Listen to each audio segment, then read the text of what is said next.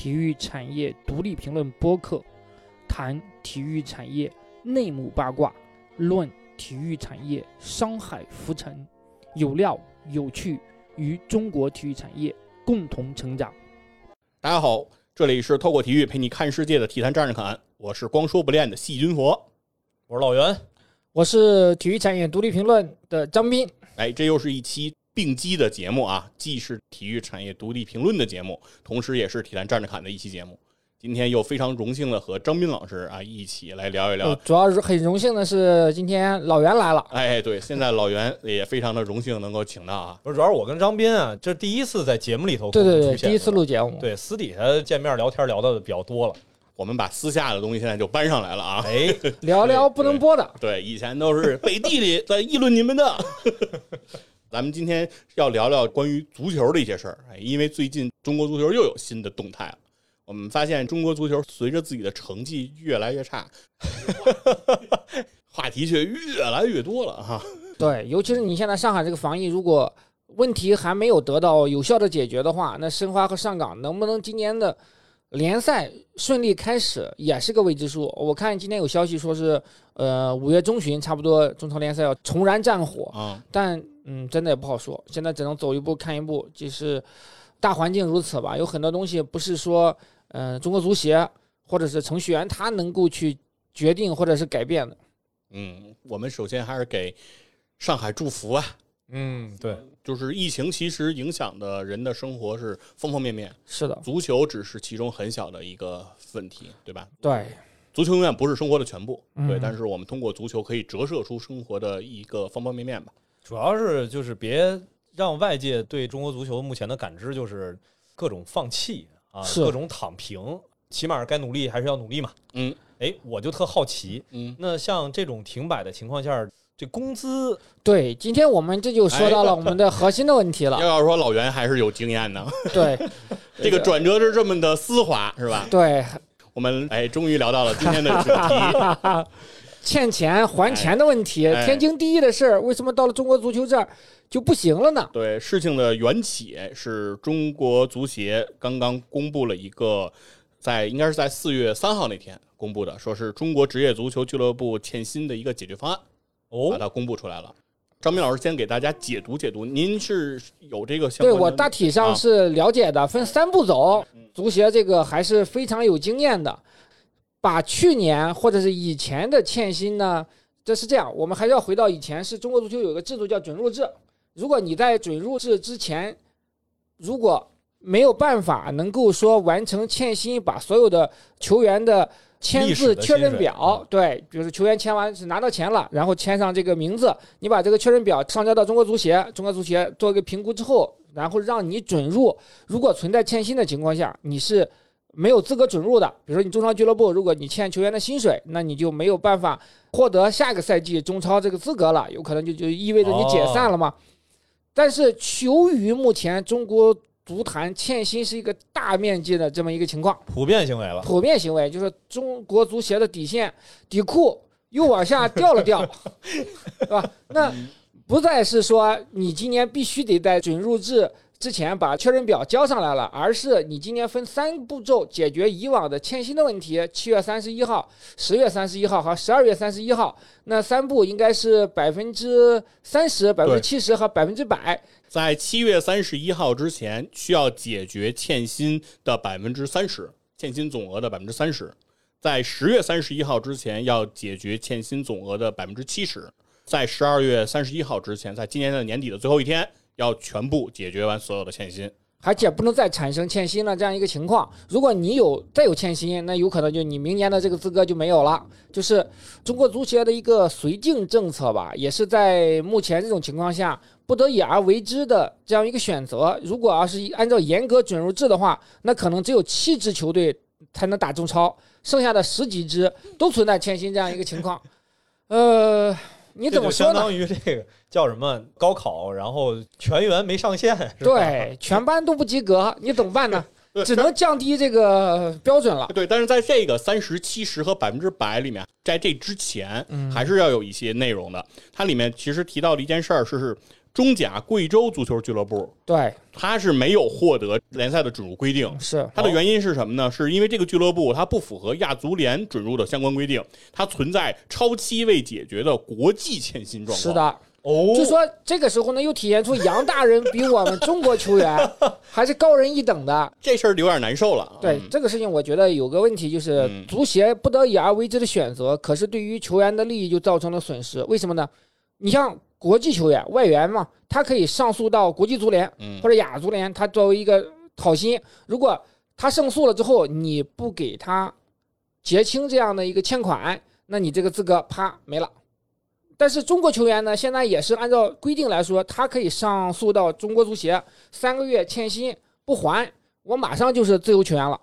这个情况就是恒大有很多的球员基本都符合这个条件，他可以获得自由身之后，他再签约其他队伍，可能拿拿到签字费或者新的合同。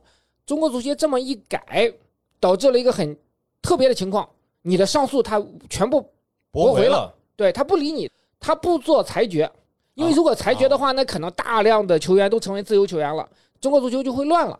啊，就是说他也其实不叫驳回，他不叫驳回，他就是搁置了。对他就是这个叫留中，对吧？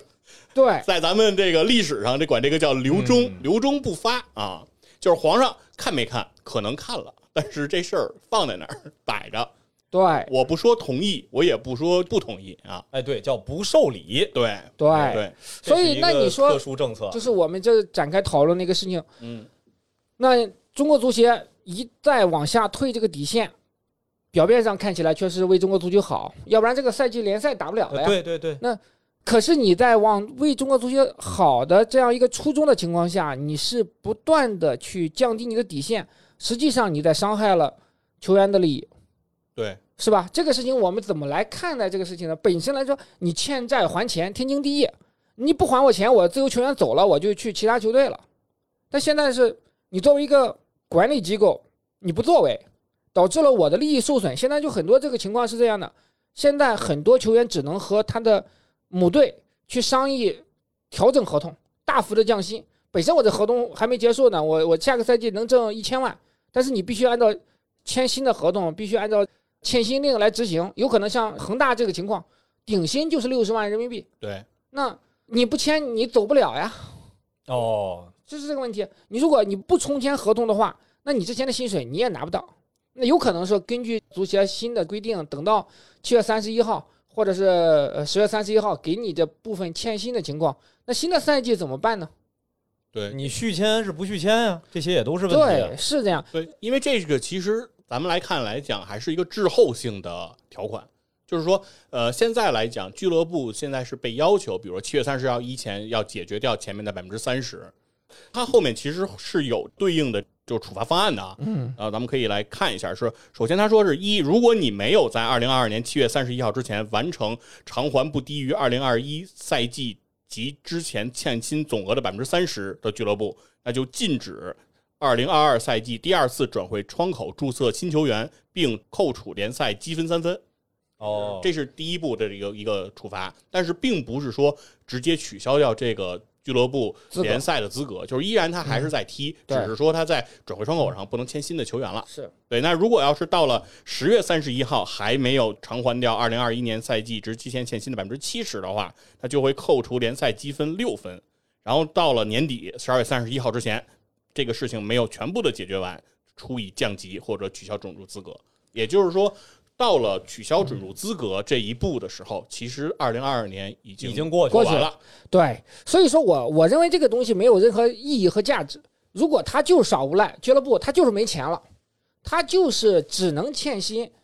现在你就让他解散和再打一个赛季解散，他还是同样的结果，没有区别。他不可能在这一年就解决了这个营收的问题，因为好多的母公司、地产公司，它都已经这个属于暴雷这样一个状况了。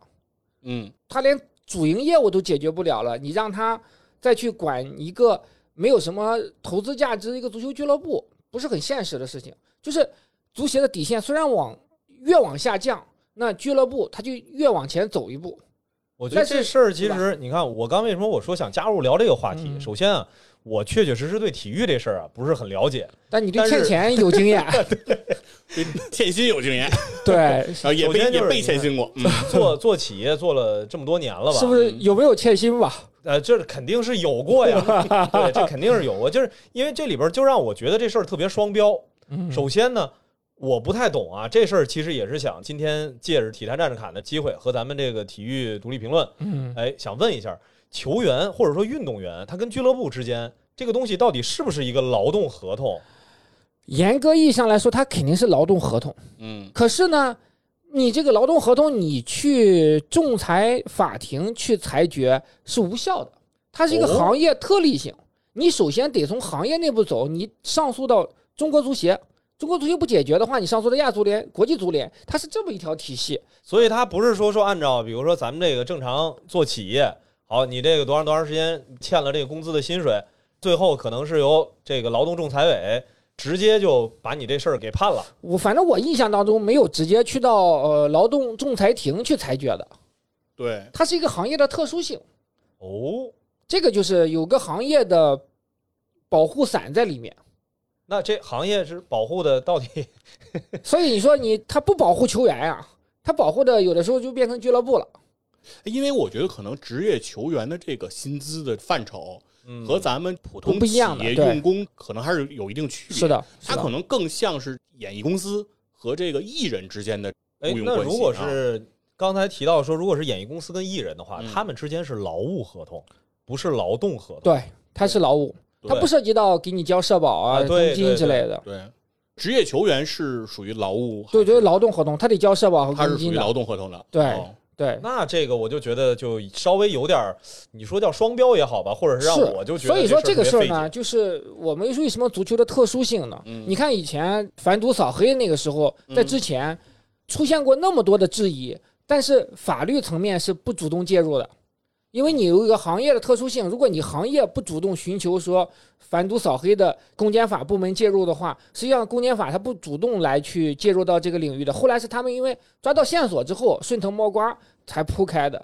这个东西我觉得是，你这么说吧，中国足球它确实是有一些特殊的在里面。首先一个嗯，它签的是劳动合同，可是因为它这个金额特别高，嗯，它和普通的用工又是不一样的。正常来讲，我觉得有一个例子就能证明它不一样的地方。嗯比如说我在袁总公司工作，我们签了一个劳动合同，签了这个三年，我这三年合同到期了，就是袁总不准备跟我续了，那就是意味着说我们这个合同要解除了，对吧？但是你还是得赔我钱的，嗯，这个是劳动法是有明确的规定的。嗯、对，是但是如果一个球员，比如说袁总是北京国安的总经理，嗯我呢在北京国安效力三个赛季，每个赛季我挣五百万人民币，合同到期了，他不跟我续，是完全合情合理合法的，不涉及到说赔偿什么之类的。对，没听说过那个自由身的球员，然后还这能个是没有的得到赔偿的，对，是，所以他一定是有一些特殊的在里面。当然，我们不是劳动法专家，也不是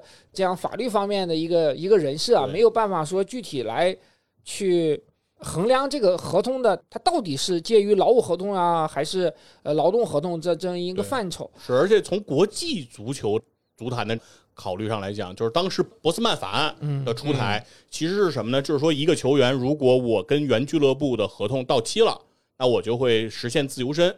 这个是一个球员当时博斯曼他提出来的，他想要这个自由身之后上诉到国际足联之后，然后这个法案其实在被整个国际足坛来通行来推用的，那就是说合同到期之后是个自由身，但这个已经是说极大的保障了球员的利益了，就是说合同到期你是可以走的。哦，就赔钱这事儿就压根儿提都没提过。对对对，就是说这个已经是当时认为职业球员的权益的一大进步了，就是有哦能有自由身就是一大进步了。之前是你合同到期了，你如果离开这个俱乐部，你还是得出转会费，得给钱的。是，哦，合着你不干了，你还得赔公司钱，呃，对，这是、怎么这个法律这种条文没有用在企业上呢？对，所以说这个足球里面它有很多特殊性在里面的。是，但是你再特殊，你也不能够戕害这个球员的利益作为一个出发点吧？我觉得，其实我就特别好奇，为什么不能按照比如说公司的这个体系，让这个俱乐部破产呢？他是可以破产的。他如果就是资不抵债啊，或者是他没有办法支付球员的工资，他最终结果实际上就是一个破产。就比如说天津天海，嗯，我们现在看不到了，是他这个就是因为资不抵债，他就破产了。实际上就是这一个逻辑。但是这个破产并不是说他引发了，比如说球员欠薪还是怎么样，他必须是他自己主动的提交，不然的话就会像这个，就是哎，反正我你已经死了，没关系，我再给你缓刑一年，一年以后看你情况吧，对，一直就是处在这么一个状态。那最后其实受损害的除了球员，他自己其实并没有得到一个应有的，就是在我看起来的话的一个所谓的惩罚。这个东西跟公司实际上也是一样。你比如说，我们说乐视体育，它后来破产了，嗯那有很多的欠薪，他可能也就没有办法去偿还了。其实是一个道理，就是最终呢，你作为我们从公司法的角度来讲，它还是多少是保护公司，或者是说你俱乐部，它本质上也是一个公司嘛，有限责任公司这样一个概念，在这里面的。嗯，有的时候就是没处说理去。如果俱乐部啪彻底破产了，欠你这个薪水，你实际上是很难讨要回来的。哦因为我们最近也看到苏宁的球员还是现在嗯发微博、拍视频，像张康阳张康阳，讨要这个薪水是因为张。张公子又买一辆迈凯伦，呃，好像是布加迪吧布？加迪是吧？哎，迈凯伦，啊，是这反正豪车。对，反正又买了辆跑车，嗯，对对对，但是没有钱给球员支付工资，是。嗯所以你从站在不同的角度来看这个事情呢，你就会得出不同的结论。如果你站在足协角度说，如果足协秉公执法的话，嗯。中国联赛不要搞了，啊，是吧？话说回来，其实我觉得之所以会出现这个问题，或者说在咱们法律层面，为什么没有按照劳动合同来统一来执行这件事情？我觉得其中有一个很大的问题，就是中国职业联赛到今天其实都没有一个健康的发展的一个模式，是，也就是中国联赛里的这些球员的所谓的欠薪的这些合同，嗯，本质上讲全是溢价合同。对，如果把他们类比到 NBA 去，那全是垃圾合同。对，就是这些人他们产生的价值不足以去支撑他们的这个薪酬。那所以说，当时俱乐部或者企业也好，或者是他们出于种种考虑，嗯，给出了这么高的一个薪资，那是当时其实是呃一种泡沫，或者一种为了其他的一些诉求，把这些工资给到了这些球员。很盲目的一个行为。对那就是联赛本身它不是健康的。是有个什么你刚才讲的不健康的非常正确，因为现在有很多的问题，你比如说没有球员工会，嗯，球员维权没有组织，呃，所以说球员是弱势群体。那你从联赛官方这个角度来讲，没有职业联盟，所谓的中国职业联盟也好，中超职业联盟也好，以及中国足球职业联盟也好，都是一个空中楼阁，讲了很多年，最后也没有成立起来。那它本质上是听命于中国足协的，中国足协听命于总局的。所谓的职业联赛呢，我们经常会打引号，就是因为它也不是那么职业的。那整个这个里面，就是你足协谈不上职业，你中超公司现在的就是中超的管理机构也算不上一个职业，球员没有工会，俱乐部也是谈不上职业。那整个这样一个情况，就是一个很混乱这样一个局面。你跟 NBA 那种，人家是有很完善的薪酬体系、嗯 n b a 官方定期到了某一个时间节点，就要和球员工会来商谈球员合同的这样一个协议，是完全不一样的。所以球员吃了哑巴亏，秋菊打官司，你也没没地方说理去。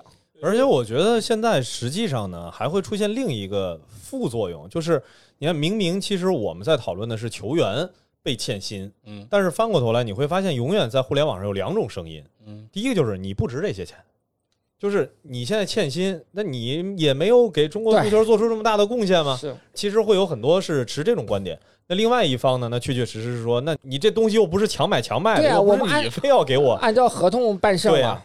就这个事情是这样的，呃，如果网上有一种观点说你不值这些钱，如果你站在的角度是说这些球员没有给中国足球，带来足够大的商业或者说你在国家队比赛成绩不好，说嗯他不配这些钱，其实是没道理的。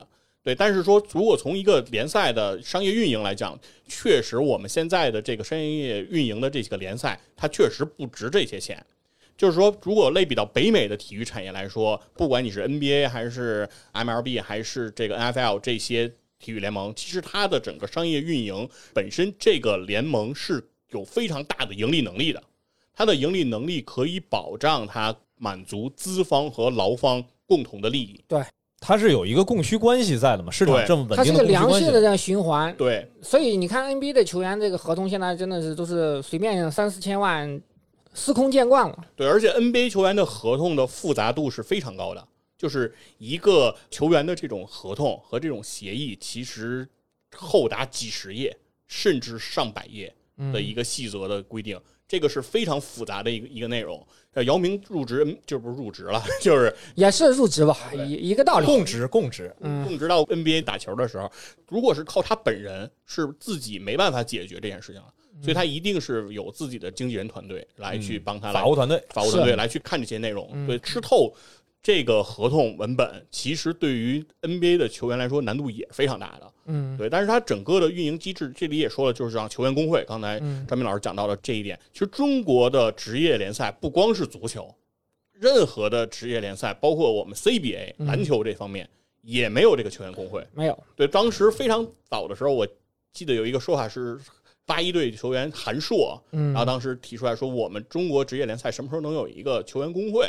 当时姚明还只是一个国家队的老大哥的时候，他跟嗯姚明来去提了这个事儿。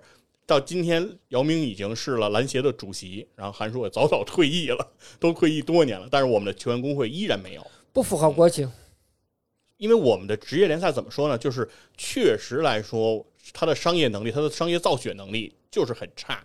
当时一直举这个例子说，呃，李宁签这个 CBA 之后闹出来买脚这个事情，嗯，就是说 CBA 的球员必须得穿李宁的球鞋上场打球，然后说这个不符合国际惯例，嗯对吧？在 NBA 可以买衣服，对你可以买装备、买包、买这些球队的这些东西都可以买，对但你不能买运动员的脚。对，对吧？脚是属于个体的，是个性化的展示。但是为什么在 CBA 李宁就买脚，而且这件事情还要得到整个 CBA 的支持，得到篮协的支持？然后如果你不符合这个规定，就要罚你的钱，嗯对吧？不仅要买脚，说那个运动篮球裤里面那个衬裤露出了其他的品牌的 竞品都不可以。对，都要被罚款。甚至出现过说有一个 CBA 的职业的篮球运动员，他挣的一年的工资不够他交这个罚款的。哦，对，出现过这个情况。然后有有呢，有这种对，然后运动员的哥哥在微博上就说：“嗯回来跟我一块儿卖羊肉串儿吧，就是别打球了。咱家这个什么条件也知道，咱家这条件没不能再让你打球了，因为您挣的那钱还不够咱家给你交点罚款的呢。”乱象很多。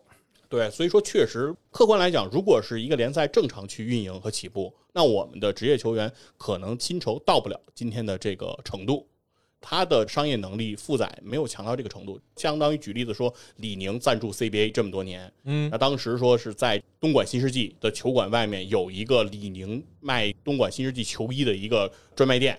来卖这个球衣，一个赛季过去了，说这个专卖店卖了几件球衣呢？卖了六件。嗯，对，就是说我们联赛的带货能力它就这么高。是的，对，那你说 NBA 的球衣，你都不用说，呃，美国、北美的市场怎么样？你说在中国任何一个商场里，不可能一个月才卖六件儿。对，这确确实实是一个想象不到的一个问题。哎，这个之前那么长时间都在声讨什么娱乐圈这些明星的高薪的问题，那你说在这个俱乐部联赛还没有出现受到这个我们应该叫叫什么黑犀灰犀牛还是黑天鹅呢？这个疫情的这个影响吧，叫什么倒都无所谓。嗯，那出现了现在这种极端的情况下，在这之前，运动员的薪酬这个问题，我感觉好像没有怎么像娱乐圈明星这个事儿被提及。对，因为还没有挣娱乐圈明星挣的那么多吧？但其实这个声音也一直都有，就是在其实华夏幸福横空出世的那些年，对吧？嗯上亿的转会费买张成栋是等等的那些时候，其实就已经有这个苗头了。当时的职业球员的工资已经被大家来评论就是非常高，泡沫很多。对这个泡沫其实就是已经非常高了。那比如说北京国安球员张稀哲，然后号称叫销售型中场，为什么要叫销售型中场呢？就是因为他当时去加盟了德甲的沃尔夫斯堡这个球队。沃尔夫斯堡呢是大众公司总部所在地，所以哦沃尔夫斯堡球队的主赞助商就是大众，所以他的那个球衣前面就有大众的 logo。张稀哲这个球员到了沃尔夫斯堡呢，没有捞到过一分钟的上场时间，甚至都没怎么坐上过替补席是啊。但是张稀哲在沃尔夫斯堡比赛期间呢，参与了一些车展，甚至在比赛期间专门飞回中国对出席车展。参与了广州车展的这个汽车销售过程。在沃尔夫斯堡在这边的其他球员都在准备比赛的时候，张稀哲主要准备的是车展，大使啊所以他其实是个车模啊。对所以说被誉为啊知名销售型中场。其中有一个新闻，后来在一个足球访谈节目里请到张稀哲的时候，说媒体也是挺坏的。是像张斌老师的同行，反正也 既坏也有才吧。当时他说有一个媒体写的文章标题叫“沃尔斯堡什么三比零战胜谁谁谁”，张稀哲戴帽戴帽。场上比分确实是沃尔夫斯堡三比零，但是一般我们说戴帽是指帽子戏法，是指着进三个球。然后如果按字面理解呢，大家都觉得是张稀哲进了三个球，实际上是张稀哲坐在看台上，他脑袋上戴了个帽子，太损了，那个太损了，你们媒体太损了。纯字面意义戴帽。哎，所以这事儿其实之前在大众层面也讨论过，但是我感觉这个讨论的更多的并没有说球员怎么样，感觉其实大家还是在说是俱乐部之间呀，或者说是这个联赛本身问题。我估计是大家也觉得这个问题跟球员自身的意志没什么太大的关系。对，这个确实我觉得是跟娱乐这个圈子反差比较大的。上一次中国球员，我认为讨论到呃薪酬这件事儿比较大的一个话题是阴阳合同。对，哦，嗯，那个时候是经常签阴阳合同。对，张明老师能不能帮我们解读一下这个阴阳合同的这个？阴阳合同是这样的，嗯当时很多俱乐部，他有时候是为了避税吧，嗯或者是种种原因吧，比如他们为了搞定一些知名的球员，他会同时签两份合同，一份是到足协备案的合同，这个合同呢给的薪水可能是按照相关规定的，但是他私下里还是会签一份金额更大的合同给你，是按照那个合同给你付钱。这种情况在当时是非常普遍的，所以后来足协也出台了一系列的这个规定嘛，避免是呃阴阳合同的出现。有的时候这样，我们举个简单的例子，比方说我们这个球队想签袁总，袁总是现在是知名球星，可是呢，我从字面上来讲，我只能给你一百万这样的一个年薪，但是呢，我偷偷的再给你签一个类似代言呀、类似合呃这种商务合作的这样一个合同，再给你三百万这个年薪。是这样，最后实际上我给你四百万，但是到足协备案这边呢，我只有一百万。当我如果给你欠薪的时候，你想过来跟我投诉打官司，对不起，按一百万的来。对合法的合同可能只有这一百万。对，所以阴阳合同哦之前是很头疼这个事情，因为种种原因吧，也是会出现阴阳合同的情况。对，所以说我觉得后来后期中国球员的合同金额一下变高了，嗯和这个解决阴阳合同有很大的问题。如果按照以前的操作规则，其实可能没这事儿，是因为合同金额都不会太高，因为当时是足协也是给俱乐部有要求，就是比如说薪资有限制总额，所以俱乐部都操作这种事情。一种方案是刚才张斌老师讲的这个例子，呃，我先给你签个一百万的，然后我有三百万给你签成别的代言啊、商务的东西再给到你。还有一种是给到你一百万，然后给到你二一三百万。啊，也有。对，给给哦你媳妇儿或者什么签个保洁合同给两百万，就每天拿着金扫帚去扫地是吧？就是你们家一个亲戚拿过来一个身份证啊，拿过来一个账号打过去给他，对，给他安一个随便安一个什么职位，呱这给他打过去这笔钱，嗯，对，哦，所以这个也是当时俱乐部运作的一个情况。乱象很多，而且到了二零二二年了，很多问题实际上一直没有解决。我觉得，我我总结一下的感觉就是，其实还是在根儿上，就是你们真的没有做到职业化，嗯，而且你现在来看也很难做到职业化，就你连一个职业联盟成立都成立不了，你谈职业化这不是开玩笑吗？所以它是个死结，它是无解。那你站到任何角度，如果你是球员，你一定会觉得，嗯，俱乐部太操蛋了，足协太操蛋了，怎么白纸黑字儿的合同受法律保护的，你不给我这个钱，那你站在俱乐部角度说，我有实际困难，要不然我就破产，你让我破产吧，破产，那你破产你们也都拿不着。对，然后呢，对足协来说，这么多俱乐部呃都取消资格，都破产了，那我还玩不玩？我怎么向国家交代？我怎么向人民交代？那每个人的屁股不同，思考问题的维度肯定是不一样的。这个问题它是个死结，它无解。对，你说球员最后受损失，如果从球员或者从球员家属角度来讲，肯定觉得自己很受委屈。可是如果我们站在球迷的角度讲，你挣这么多钱，你少挣点吧，为了嗯中国足球的健康发展，为了我们中国足球能活下去，似乎也有一定的道理，对吧？我其实我不知道说真的，我也思考一直在思考这个问题，说中国足球它到底怎么解决现在这些困境，没有办法，在我看来真的就是没有办法。对，其实还有一个事儿，我觉得比较有意思啊，就是咱刚才聊到这个贵州俱乐部，因为欠国际球员钱，然后就不予注册了，这个是非常强硬的。那其中还有一个新闻是什么呢？是 FIFA 国际足联最近拿出了一千六百万来解决各个国家俱乐部相关的欠薪情况。那其中呢是给了中国联赛这边嗯应该是三十万美元的这样一个金额，用来解决三个在啊中国联赛效力的球员的这个欠薪问题。好像还是外援的问题啊，对吧？对，平均每个外援能拿到说是九点八万美金，拿能拿到这个金额。然后这个呢，其实因为总额是一千六百万嘛，一千六百万美金，其实给到中国这个比例呢也不是非常的多，因为它也是其实是分给各个大洲的足联，比如欧足联啊、亚足联这样分出来，然后再分到中国球员。然后当时就有。大家来评论说，中国足球欠薪的问题都已经需要国际足联 FIFA 来出手解决了。是对，但事实上我们来看到，就是说，因为我们只能看到数据是说有三个球员会拿到平均三九点八万美元，但是并不知道是哪三名球员。那大概率这三名球员也一定是外援，是，我觉得一定是外援嘛一。定不是我们这个国本土球员国内的本土球员。那所以说，其实很多时候说中国足协为什么会对外援的这件事情这么的看重？那可能是因为一旦你牵扯到了国际运动员的这样的一个问题的时候，他的上诉是直接到 FIFA 的。对国际影响了，对，那 FIFA 是会直接处罚中国足协的。是。啊，然后会影响，比如说你世界杯出现的这样一个情况。对中国足球世界杯出现已经非常艰难了，对，他会可以对你什么采取禁赛呀、扣分啊等，等手段甚至？比如说亚洲杯的比赛，你有可能都会受到影响，这是有一个相关连带的。是，甚至于比如说你奥运会的嗯，这种参加，可能都会受到影响。但是所以说中国足球，我觉得会比较重视这一点。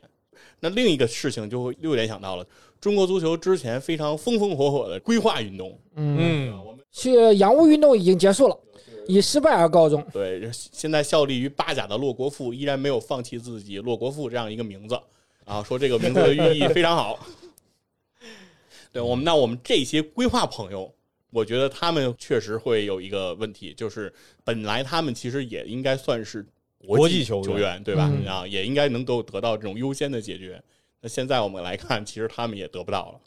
很难，嗯，因为国际足联的钱就那么点儿嘛。对，所以所以说可以看到一个问题，就是说现在我们之前大张旗鼓的搞了这个规划，我觉得未来可能真的是没有未来了啊，因为后面的人如果看到了现在的这样一个你的联赛的一个局面，那他怎么有可能去选择这个规划呢？对吧？呃轰轰烈烈的规划运动以失败而告终吧，就是洋务运动的重演，我感觉。当年的这个规划，这些人他为什么会选择愿意规划？其中很大的一个原因就是因为他们一旦规划之后具有中国国籍，他们就不再占用外援的名额了，对，就没有这个名额的就。说白了就是恒大给钱，恒大那时候有钱，当然也不仅仅是恒大了，啊就是主要是恒大。对，但是各个俱乐部也都有规划的球员嘛，对吧？鲁能也有是啊、那上港也有，申花也有，国安也有，都嗯其实都有这些球员。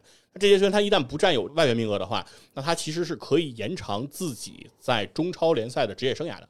因为如果球员年龄大了以后，自然大家会选择实力更强的外援嘛，外援来去嗯替换掉现有的外援。他的能力如果领先于本土球员，那同时他又呃不不用占用这个名额，对占用名额，那他一定可以长期的延长他的职业寿命。那他的职业生涯其实对于职业球员来说，那就是兑换成钱的，就是多踢一年，那就是多挣一笔钱。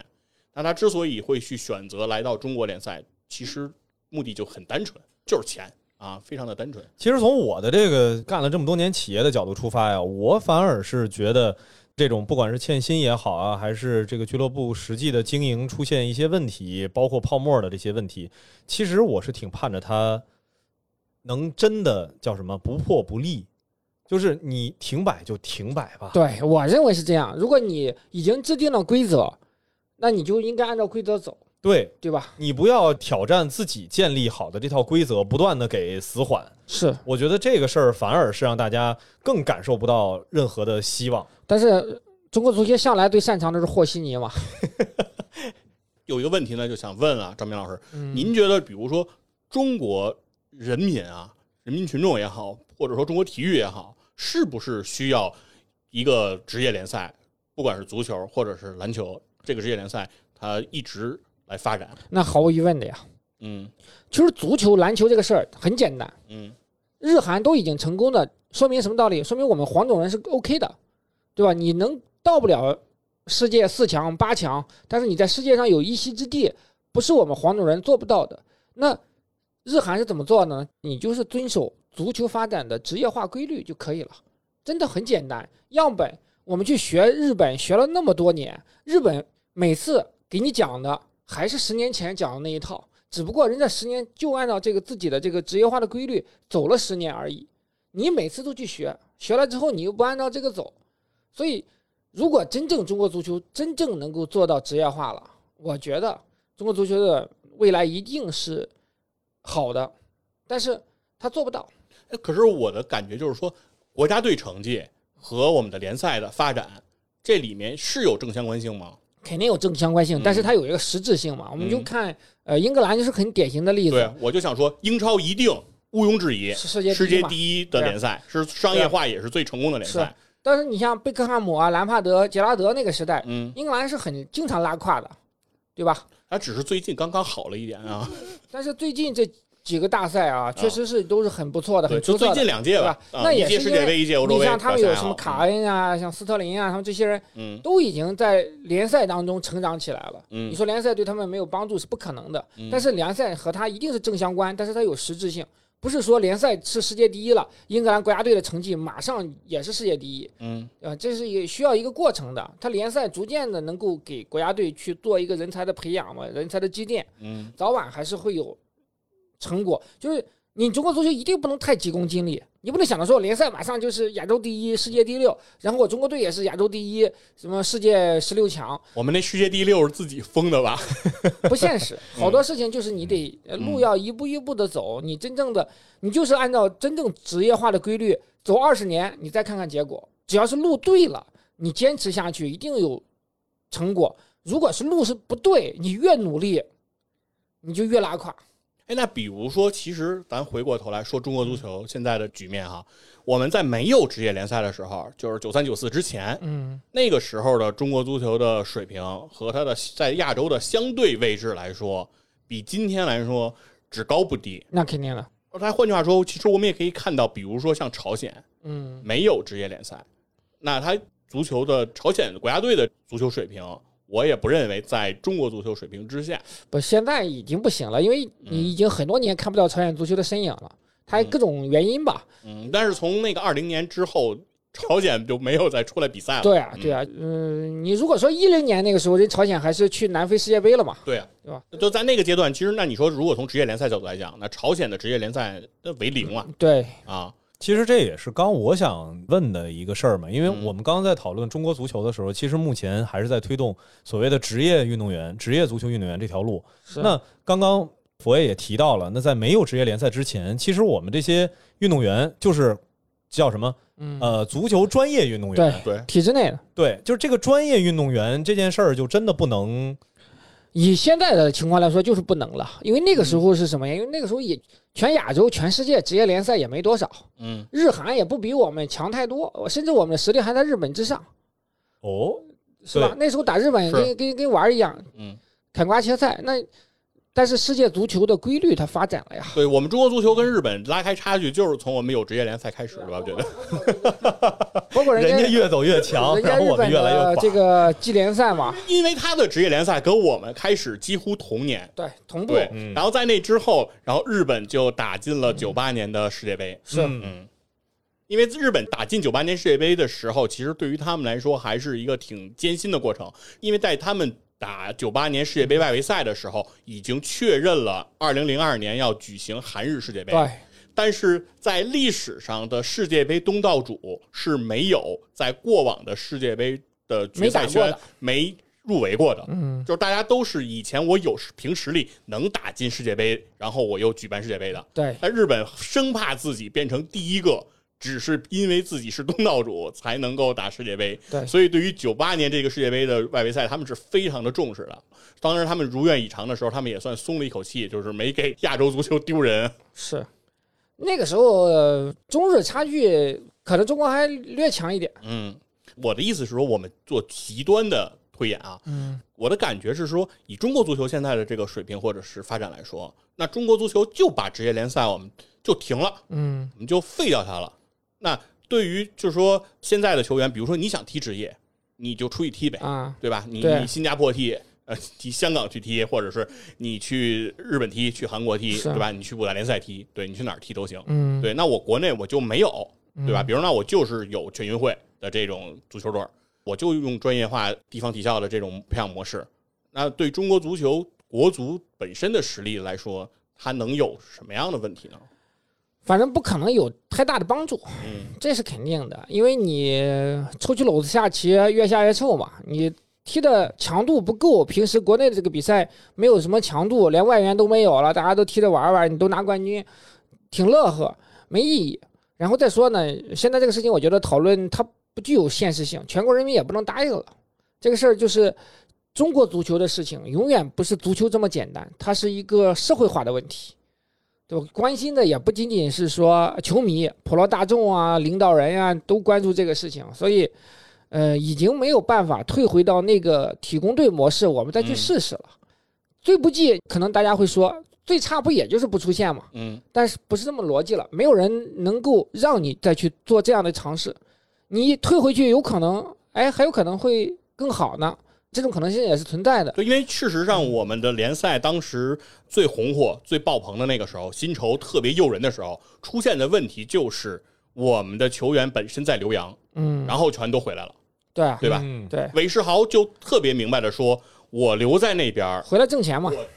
踢出来，我也挣不着多少钱。对，然后我回来以后，我踢的比赛比这边轻松，我的训练量会降低，那我的收入水平可能是之前的十倍、二十倍。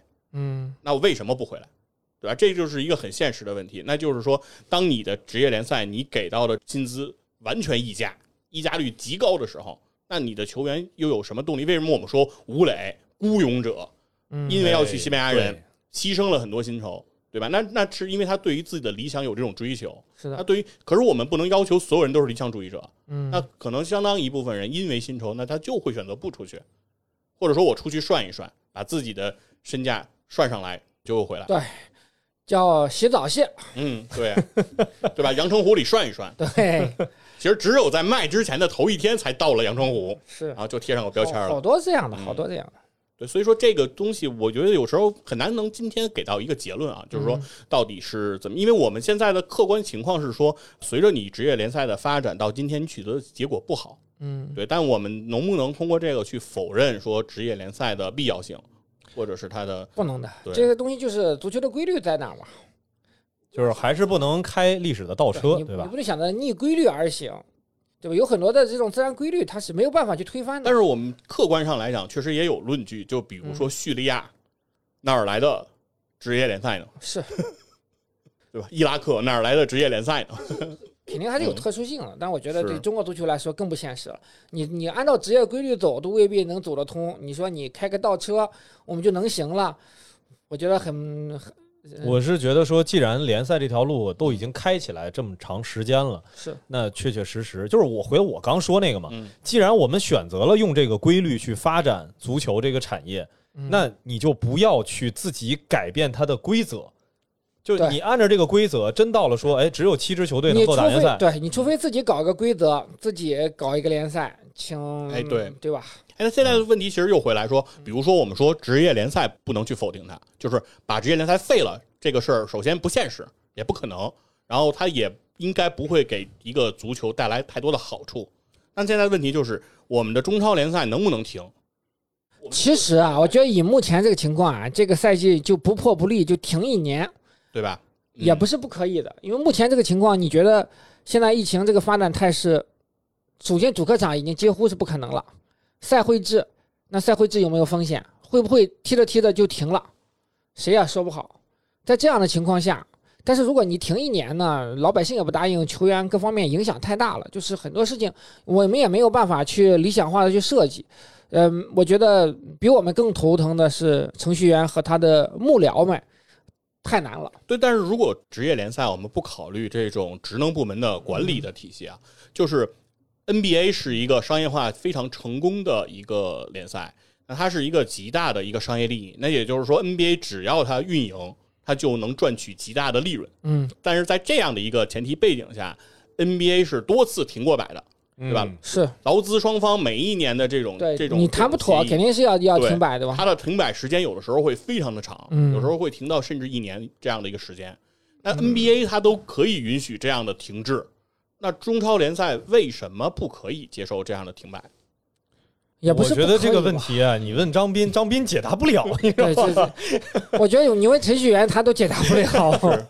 我的意思是说，既然这样，其实我觉得对于老百姓来说，嗯一个职业联赛是不是应该每年都办，每年都要有？那就是，这就是说，我们还是要按照规律嘛。你职业的规律就是肯定是职业联赛是每年都要有的嘛。嗯，这个对于你联盟来说呀，你的收入啊各方面都是有有帮助的呀。你现在没有球迷本身已经很难了，你再停一年，俱乐部更没有收入，球员也没有薪水，那呃或者是有些球员人家有有实力的去海外踢球了，那对于整个中国足球的未来的发展，它可能是你停一年，有可能会影响未来三五年甚至十年的这样的一个发展的周期。